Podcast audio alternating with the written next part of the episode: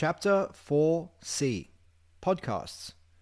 The beauty of podcasts is that you can listen to them anywhere, going for a walk, in the gym, in the car, and so on. That's why they've become one of the most popular mediums in the world.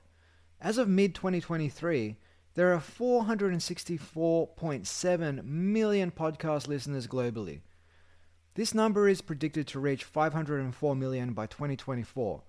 The podcast industry market size is 23.5 billion US dollars. And the best VC firms know this. Unlike blogs, white papers, or email newsletters, podcasts give us perhaps the best vehicle to develop an intimate connection with the listener. Think about the podcasts you listen to. You probably feel like you kinda know the hosts already, even though you've never met them. You're literally getting inside the head of your audience for 30 or more minutes a week with a podcast. After a while, they'll begin to feel that same sense of familiarity and trust with you. Other mediums simply don't do this, not even video, which is nowhere near as consumable on the go as podcasts are. Podcasts, of course, can be short form, up to five minutes long, or long form, up to several hours long, and typically fall into one of the following buckets interview podcasts, solo podcasts, panel or roundtable discussions, narrative or storytelling podcasts, educational how to podcasts, news and current events podcasts, conversational or chat podcasts, review and analysis podcasts, live stream podcasts, and micro podcasts. So, what am I talking about? Well, interview podcasts are pretty self explanatory. So, let's just move on to the next one. Solo podcasts, this is essentially you as a host sharing your thoughts, telling stories, perhaps providing an update in terms of what you're seeing in the market, as opposed to interviewing a guest. Panel and roundtables are essentially what you'd find at a conference, except recorded for a podcast discussion. Narrative or storytelling podcasts is what you might find in a podcast like Wondery's Business Wars. It's a great example of a slick narrative form podcast that tells us about David and Goliath stories, such as Blockbuster versus Netflix. Another narrative or storytelling podcast that you might be familiar with is Acquired by Ben Gilbert and David Rosenthal. They take a similar approach as Business Wars, except theirs is less polished, sans the sound effects and voice acting of Business Wars. Educational podcasts might provide listeners with valuable insights, tips, and guidance on a specific subject or skill. News and current events podcasts you might say that the All In podcast, featuring Jason Calacanis, Chamath, David Sacks, and David Friedberg, is one of these types of shows, as they typically deep dive into news of the day each week, um, making it easier for them to essentially hijack news by talking to stories people want to hear about in a timely manner. Review and analyses podcasts might provide in depth reviews of various media, such as books, movies, TV shows, video games, or tech gadgets. And finally, micro podcasts. So these are very short, bite sized episodes, often under 10 and sometimes under 5 minutes, offering quick insights, tips, or stories. You could essentially publish lots of these a year, like we're talking one a day perhaps, so maybe 300 plus episodes a year, which will no doubt help you stand out over time. A great example of this is Neil Patel and Eric Siu's Marketing School podcast, which brings you up to 10 minutes of actionable marketing tips each and every day. So let's get into some podcast tips. One, relevance. Ensure that your podcast content aligns with the interests and needs of your target audience. Two, production.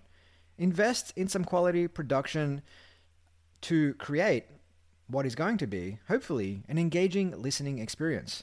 Now, of course, we don't need to break the bank. We don't even need to hire a recording studio. A couple of quality microphones and an audio interface is usually enough. For example, I'm recording this audiobook on a Steinberg audio interface with a $200 Shure microphone. The whole setup set me back about 350 bucks. Now, whether it's a Behringer setup for $300, which you can find a link to in the text version of this audiobook, or a slightly better Zoom setup, which might set you back about six or seven hundred dollars. Crystal clear, booming sound is only a few hundred bucks away, and you can record from the comfort of your own home. 3. Consistency. Most podcasters pod fade. They give up after just 7 episodes. Content is a long game. Commit to at least 100 episodes and a consistent publishing schedule. 4. Start big. It has been alleged for many years now that Apple Podcasts favors new shows that start with a handful of episodes, seven or more, instead of just one. And that by doing so, your show has a better chance of ending up on Apple's new and noteworthy list, and even the charts, which can help more people discover your show and hopefully subscribe. But by getting to the charts, you're also more likely to get more high profile guests on and create a flywheel of sorts. 5. Hire someone to host your podcast. So, there are pros and cons with this. If you want to build your personal brand and build relationships with other founders and VCs in the industry, you might want to host the podcast yourself. Of course, it might take an hour of your week out of your calendar, but that's okay if that's what you're working towards. And of course, firms like Sonic Boom can help you with booking guests and doing all of the post production and marketing. But you might not want to host a podcast. You might just want to get the brand out there, in which case you could hire someone to host it for you. Now, other firms like A16Z have done this. They hired the author of Doing Content Right, Stephanie Smith, to host the A16Z podcast, whereas Notion Capital hired an actor to host their own podcast. So, what I'm seeing in the industry is probably a 90 10 split in favor of VCs providing the talent to host their podcasts. Now, this could be anyone from, say, a managing partner down to an associate, or they're going outside the building and hiring talent to host podcasts for them. Now, when it comes to software, Audacity is a great tool for recording in person and at home. Whereas if you're going to be running online interviews, most video conferencing tools such as Zoom have built-in recording functions to capture both audio and video. Now in terms of hosting, Acast is great if you plan to monetize your show with ads, whereas Substack offers a free hosting service that also does a great job of producing transcripts and marketing snippets for you. There are numerous other players on the market too, such as Libsyn, which I've used for about 7 years now. Again, tie it back to the goals and target audience you defined earlier.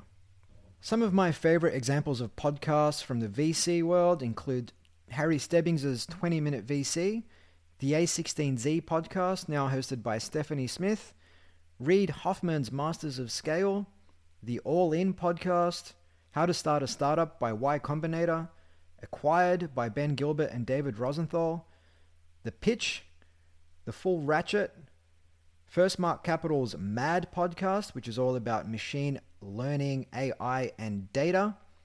This Week in Startups by Jason Calacanis. Equity by Alex Wilhelm and Natasha Mascarenhas. And of course, Venture Backed, which is hosted by yours truly.